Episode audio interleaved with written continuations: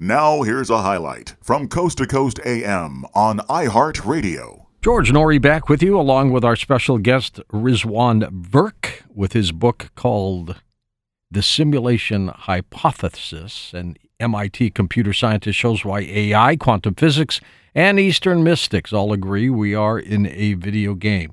How universal is that agreement, Riz? Well, I'd say that, you know, that this this model of the world that we are inside a video game is something that scientists and mystics can agree upon, but there's differences in how they approach, um, you know, the topic. So I think one of the big questions is whether we are what we would call PCs, player characters in a video game, or NPCs or non-player characters who are AIs that you might interact with mm-hmm. inside the game. Interesting. Um, so I think that's an area where there's a lot of difference, and and this is where you know I, I realized uh, that I'm really I was really onto something when writing this book. I wrote an article about it earlier, but you know some of the scientists will say, well, that just sounds a lot like religion. you know, as you start to talk about consciousness outside the video game, coming in and playing a character or inhabiting, and then some of the guys on the the more religious side would say, well, that sounds you know a little too scientific. Where that we're just a bunch of AI. That can't be the case.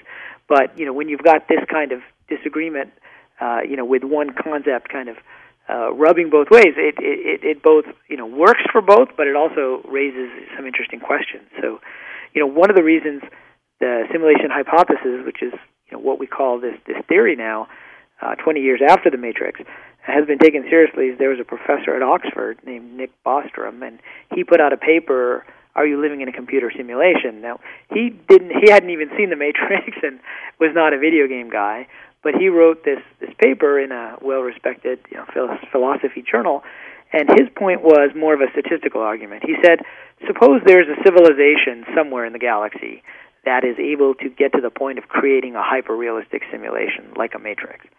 Well, how many simulations would they create? they could create as many as they wanted. All you would have to do is spin up another computer system, another server in, in our own parlance, right? Uh, and you could literally have billions or trillions of beings in each of these worlds on each of these servers. So therefore, the number of simulated beings is way more than the number of real biological beings uh, in the in the galaxy. Therefore, we are more likely to be a simulated being than a real being just by virtue of looking at the numbers. What happens, Riz, if the simulator shuts off the game, basically?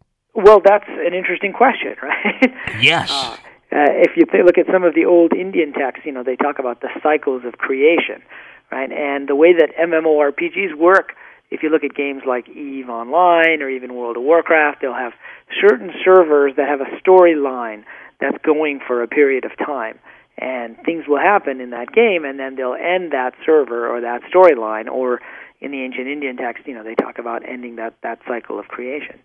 Um, so you know that's one way of looking at it. Another way of looking at it is what if they stop and rewind the simulation and change things. And so you know, as part of my research for this book, um, I interviewed Tessa B. Dick, who was a, a wife of Philip K. Dick, the yeah. science fiction writer. Right.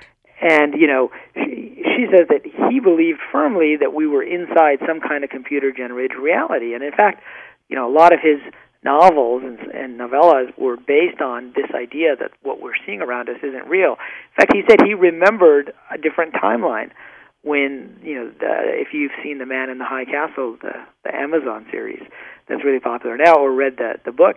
Uh, it describes a world where Germany and Japan won the Second World War, and, and not the Allies. And so, you know, he believed he remembered that timeline, and that whoever was running the simulation ended up rewinding it because they didn't like the outcome, and then moved it forward again. Well, this is an amazing thing. Now, does it also step on the grounds of religion? Because you know we've talked about religion for a little bit. But does what does this do about our belief in God, for example? Uh, well, you know, I, I find that it's actually fairly consistent with what different religious traditions have been telling us, right? So, you know, if we start with uh, what I call the Western religions, right, the Abrahamic line of Christianity, Judaism, and Islam, you know, what's the first thing in the Bible? You know, God said, "Let there be light," and there was, right?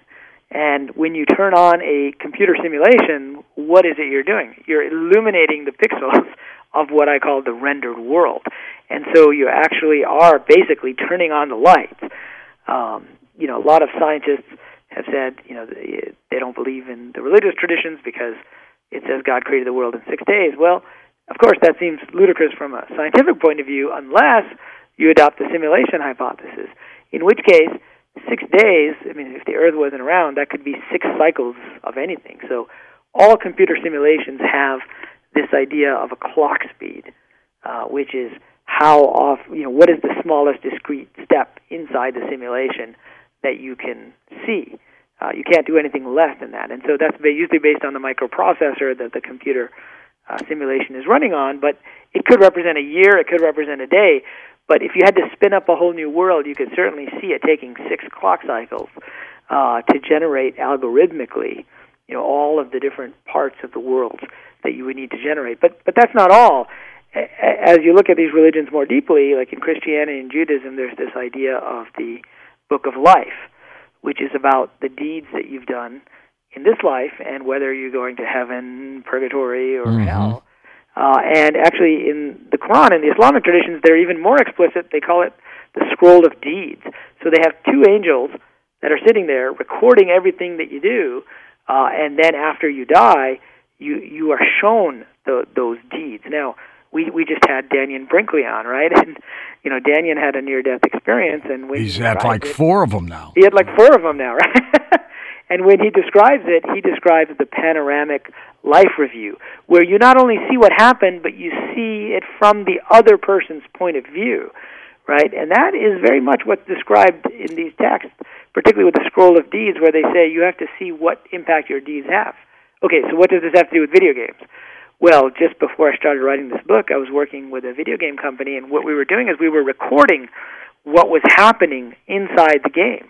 So you might have a, a particular play where one player or character, you know, shoots another. Well, we could record it in three dimensions, in, in the 360, and we could play it back so that you could see it from the point of view of the guy that got shot. Amazing.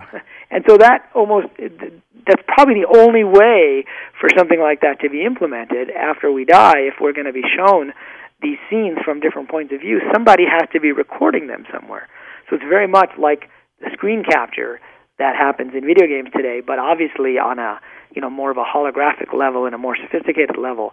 But it actually ties pretty well to that idea. And then you know do we really have two angels each just recording our deeds? That would be like 14 billion angels. If you were God and you were going to set that up, you would probably have those be more like AI or functions. They're just recording what you do so that it can be played back later, so that you wouldn't have to necessarily need conscious beings for every single angel, which means messenger, right? In the uh, as you do the translation, but whereas you might have guardian angels that are more conscious beings that are guiding you. So you know, as we talk about particularly the, the Western religious traditions, uh, you know, the simulation hypothesis fits very well this idea that there is a here, which is where we are now, and then there is a hereafter, after we leave this place. And so the soul kind of uploads or downloads into the body and then uploads out of the body at death and then gets to see all of the things that have been recorded in this video game you know, while we were playing it. Whereas while you were on hold, I was talking about the death of one of our coast to coast guests who has uh, passed on. Now, if this were a simulation, a video game, what has happened to him? Did the simulator or the game runner just decide to take him out?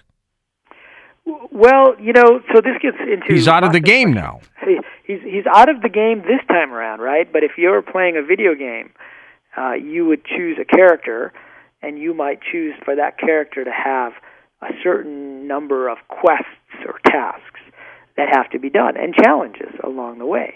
And then, you know, you at some point your character might die. You're still there watching the video game, but your character Is gone. longer- Is gone, but the other characters are still there, right? But they don't know that you're still watching, right? So if we do live in a video game, then you know the the colleague that has passed on, uh, just like Dannion in his case, right? Before he went to the beings of light, um, you know, he could see himself. It was sort of an out of body experience where he could see everything that was going on, and and that's been described by a lot of people who've gone through that experience. What does quantum physics teach us about all of this?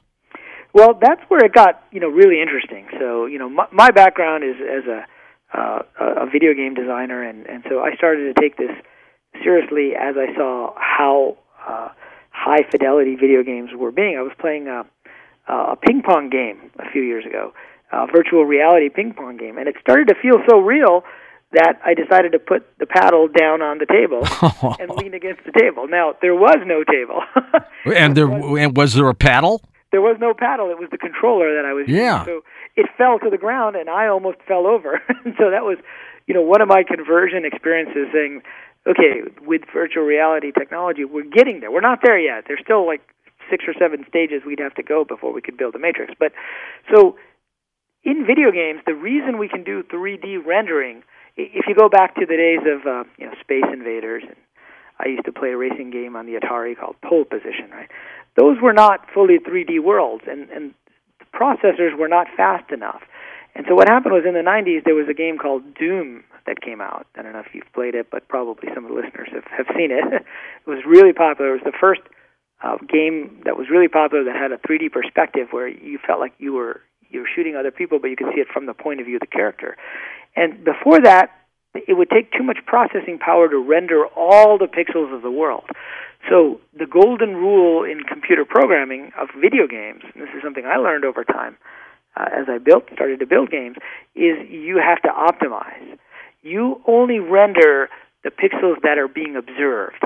So you'd look at where the character is in the room, and you know if there's like a stair and or there's a a bureau and there's something behind it, you don't have to render the pixel behind the dresser. You just have to render exactly what can be seen from the point of view of the character. And that's why we have 3D games today. Okay, so now how does this tie to quantum physics? Well, one of the biggest mysteries in quantum physics is this idea of the particle wave duality. The idea that a particle can be both a wave and a single particle. By a wave, it can be a probability of a bunch of different uh, places that the particle might be, uh, and that wave is said to collapse down to a single possibility. Uh, probably an easier way to understand it is the the now infamous Schrodinger's cat, right, which you've probably heard of, where yeah. the cat is in a box with some radioactive material and he has a 50% chance of being dead and a 50% chance of being alive.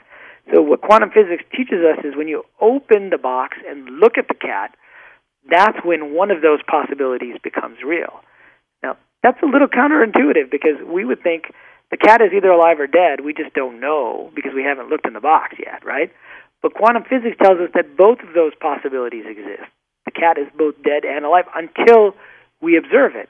And so the golden rule in quantum physics is only when something is being observed does the probability wave collapse from, you know, a bunch of uh, random possibilities to what we actually see as the real world. Uh, and so this happens at the quantum level, but it's a lot easier to understand at, at, at, at kind of the level of the cat or or if we were in a movie theater, the probability wave would be I could be sitting in any one of these seats, and it collapses down to one chair, which is one single possibility. Well, it turns out that whole process is called quantum indeterminacy. And in quantum physics, nobody knows why it exists but they know that it does exist. That it does exist, yeah. And it turns out it's the same golden rule that I just talked about in video games, which is you render that only that which is being observed. Now, you talked a little bit about synchronicity before, and of course, synchronicity being the, what they call the coincidence of time. Uh, and I don't believe in coincidences at all. So, where does synchronicity fit into this? Well, that that's a really interesting one, and it's kind of you know close to, to my heart because I've been thinking about synchronicity in, in different ways, and how synchronicity often gives us clues as to where we might want to go. So if you think of yourself in a video game, uh, the way modern video games work is characters have quests that they have to to go and achieve. And you know, in a video game, the quest might be, oh, go find the map of to the Goblin King, go kill the Goblin King, get the treasure, right? But in a video game like we have, the quests might be, okay, you know, you are meant to write this book, you are meant to make this movie, you are meant to meet this person. So those are very different kind of, of quest. And so I, I view synchronicity as the glitch in the matrix, which is a term, you know, they used in, in that movie, but that gives us a, a sense that we should be moving in a certain direction. Uh, and so, you know, Jung first defined the idea of uh, synchronicity, and, and we, we think of it as a meaningful coincidence, right? And as you said, maybe there are no coincidences, but Jung also used a more technical term for defining synchronicity. He said it is an acausal connection between two events. And so acausal means you can't say X caused Y. Um, and so, as an example, you know, synchronicity, the other day, um, you know, we had just gotten back to California after having been away, and we were relating a story uh, about um, uh, synchronicity, which dealt with a phrase from the Lord of the Rings, and the phrase is "Not all those who wander are lost." And so, you know, we had been talking about this, and I ended up randomly at Hertz, and as I walked in, this guy standing there turns to me and says, "There you are. Did you know that not all those who wander are lost?" and he said the exact phrase, you know, that we had been talking about with regards to a totally different synchronicity. Now, what was the causal connection? Well, we can't say, but it turns out that if we're a computer simulated world, then the way things are stored in computers um, are based on association. Uh, and there's a, a, gentleman named Jacques Vallée who you, oh, sure. know, right? Who he, was he also wrote a blurb for your book. He did, yeah. And so he and I were talking about this, and you know, he, he's also a computer scientist. He made the first map of Mars for NASA back in the '60s before he was involved with, you know, Allen Hynek and Project Blue Book. And you know, he makes the point that okay, in a library we would store everything based on physical space, like the A, the book's authors begin with A, then B, then C, then D. But if we were to store all of that information in a computer, we would store it associatively. So we would associate different things together uh, in the computer as a way of retrieving that information. So in, in with synchronicity, it it in a simulation, it could just be that's how it's organized. So the fact that we were saying one phrase and that this guy, random guy at the Hertz, said that same phrase right to me uh, is because that's how the code itself is, is organized. Listen to more Coast to Coast AM every weeknight at 1 a.m. Eastern and go to coasttocoastam.com for more.